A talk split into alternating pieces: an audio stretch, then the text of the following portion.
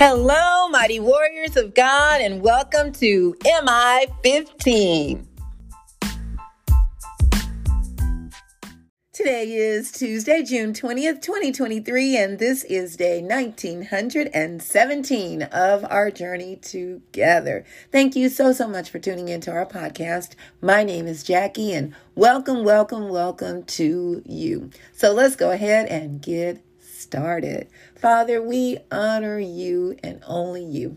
Thank you so much for waking us up to see this beautiful day that you created just for us. Help us, Father, to go forth and fulfill every single purpose you've given us for today without doubting or putting ourselves down or condemning others. But Lord, help us to see people through your eyes and to even see ourselves in that way. I thank you, Lord, for comforting the brokenhearted and healing the sick, and blessing those who may be in financial need. I ask, Father, that you will speak today, that it be all about you and not about me. In Jesus' name, amen. Glory to God, everybody. Thank you again for tuning in. Today's message is don't condemn. You know, we need to be careful about that. It's easy to do that. And we even condemn ourselves. And God is saying, don't do it. He says he doesn't condone our sins, but he doesn't condemn us. He forgives us of our sins as far as the east is from the west. And then it's up to us, you know, to once we repent, to begin doing what God would have us to do. We're coming out of John chapter 8, verses 1 through 11. John 8, verses 1 through 11.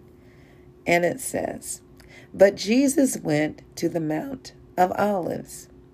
At dawn, he appeared again in the temple courts, where all the people gathered around him, and he sat down to teach them.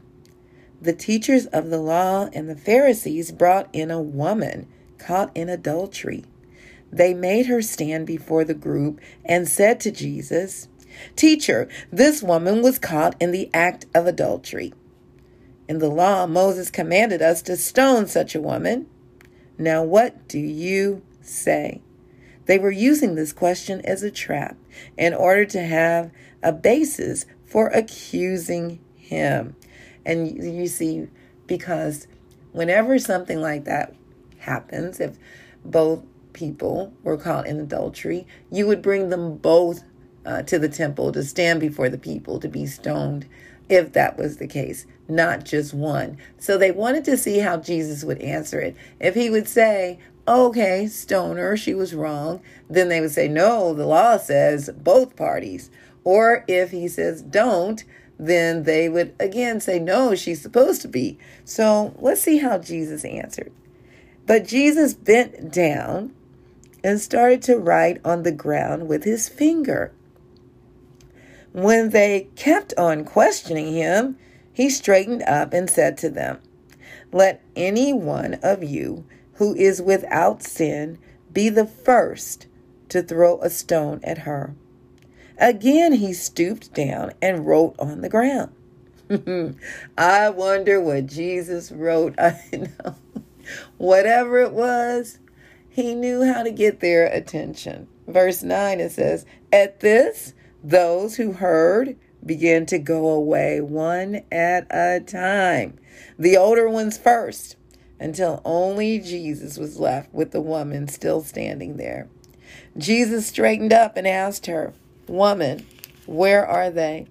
Has no one condemned you? No one, sir, she said then neither do I condemn you. Jesus declared, Go now and leave your life of sin. Woo, very powerful. Very just to the point, right? I, I just love the way Jesus would handle uh, the enemy. and the enemy, which is Satan, works through people. So he was working through these leaders of the law, the Sadducees and the Pharisees. And God answered or dealt with them in so many different ways throughout the scriptures, you will see. But yeah, it was really interesting to see how he wrote on the on the ground. We don't even know what he wrote, but whatever it was, it got their attention. Point number one. So often I'll see politicians blaming one another about the wrong they've done. And then a few weeks later, the accusers are on the news for doing the same or even worse. Here, Jesus teaches us the importance of compassion and forgiveness. The key to showing these kinds of loving attributes is through the love of God. When we see beyond the sin and what we see on the outside, we're able to see people as Jesus sees them. Once we understand that that we all uh, have or had something in our lives that that did not line up with the Word of God, then we're able to see that we're no better than anyone else. For we all have sinned and fallen short of the glory of God. These men saw that after Jesus wrote on the ground, they were humbled, recognizing that they were no better than the woman they were accusing. Point number two. But we don't have to wait on God to humble us. We can do it ourselves through self control and humility. Also, understand that Jesus did not condemn the woman accused of adultery, but neither did he ignore or condone her sin. He told her to leave her life of sin. Jesus loves us so much that he stands ready to forgive any sin in our life. But confession and repentance mean a change of heart. And as we can also see, that a change of heart took place uh, with the woman and with the men that were accusing her. You know, I don't know if you've ever uh, been accused of something and someone stands in the gap for you and you know, in the physical gap. We already know Jesus is the ultimate one that stood in the gap for us.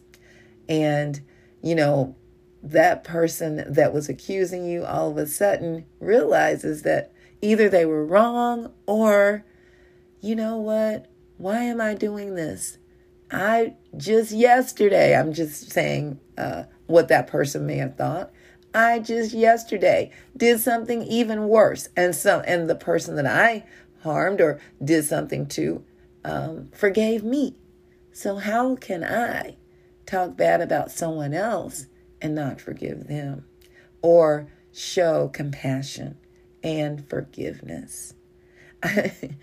I'll never forget. This was several years ago when we were uh, starting our Wednesday night Bible study uh, at the church I was at for 14 years, my parents' church and um, they they allowed me to start the Wednesday night Bible study. And I said, "Well, where are the people?" And they said, "You got to go get them." they had Sunday service, but not Wednesday, so we uh, partnered up and began to walk the streets on Wednesday nights to talk to people and, and invite them uh, to come to. Uh, we would say, come over and hang out with us. We didn't say come to Bible study that would be uh, an automatic. Probably with some they would come, but others like, eh, maybe not.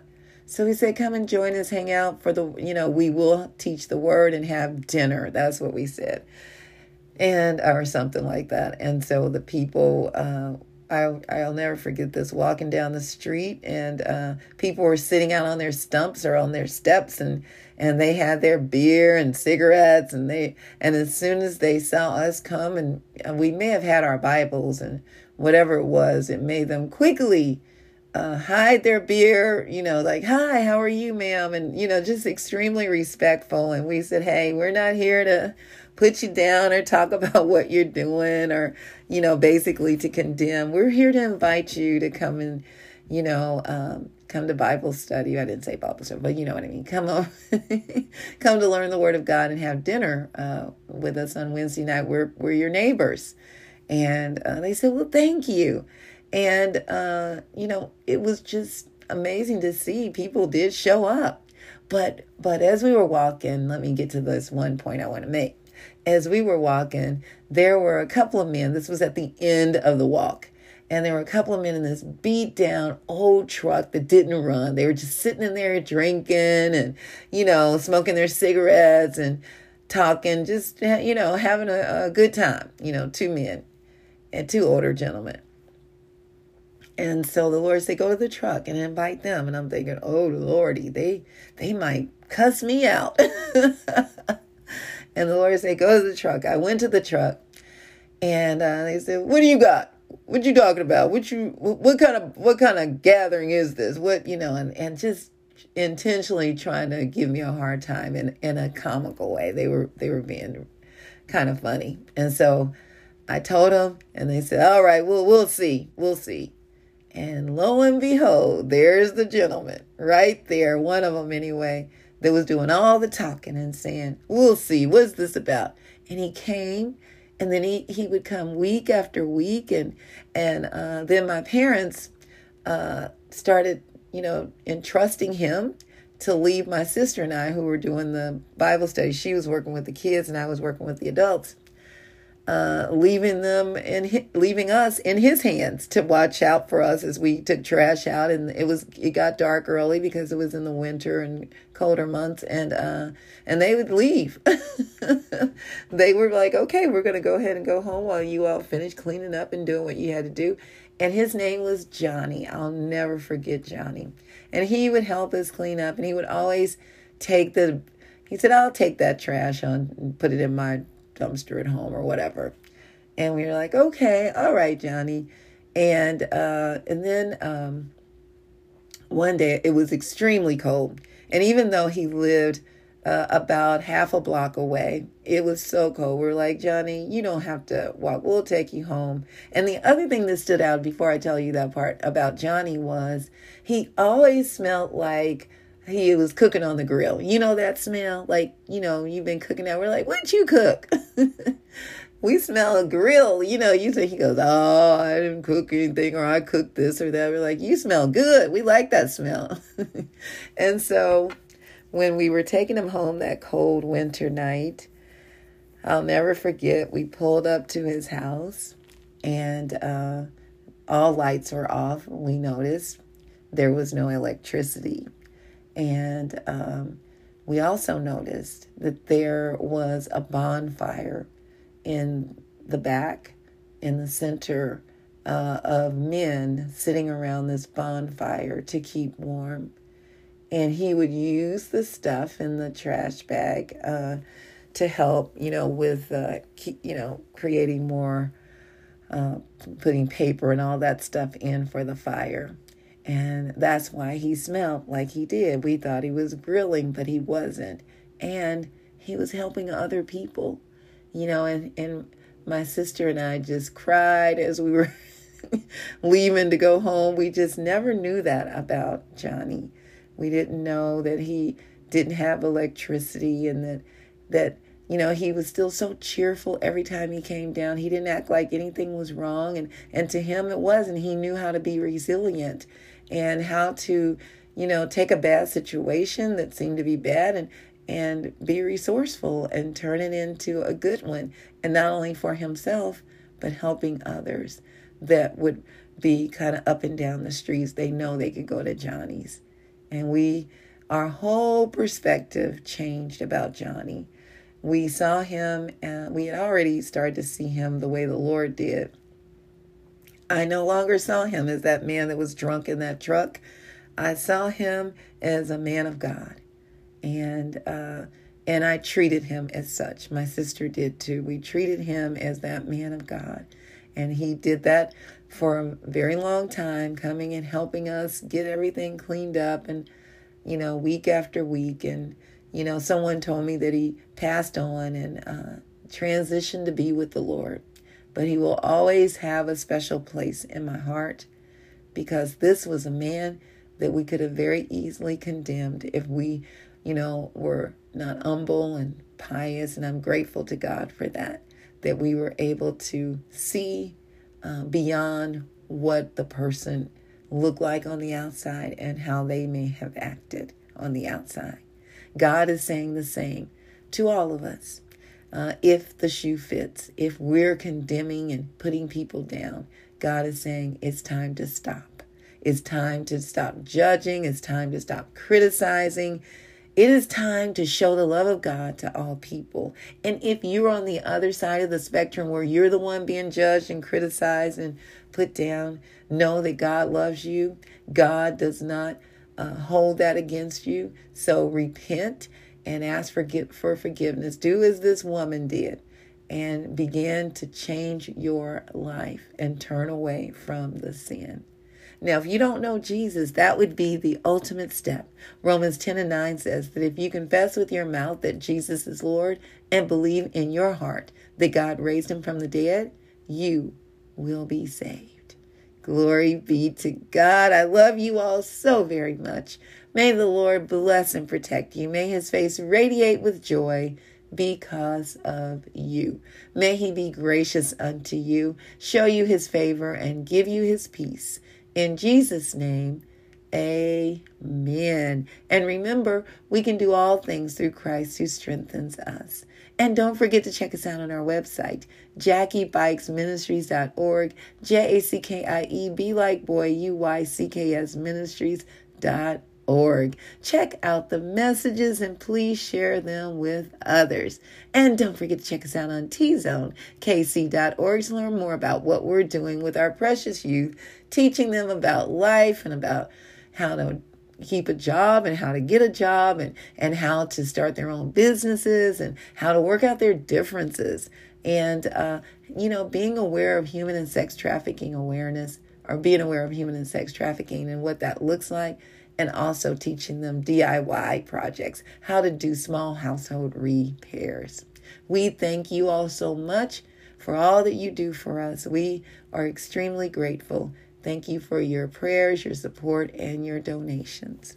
All right, mighty warriors, go forth and make it an awesome day, fulfilling the purpose that God has given you. And I will talk to you later. Bye bye.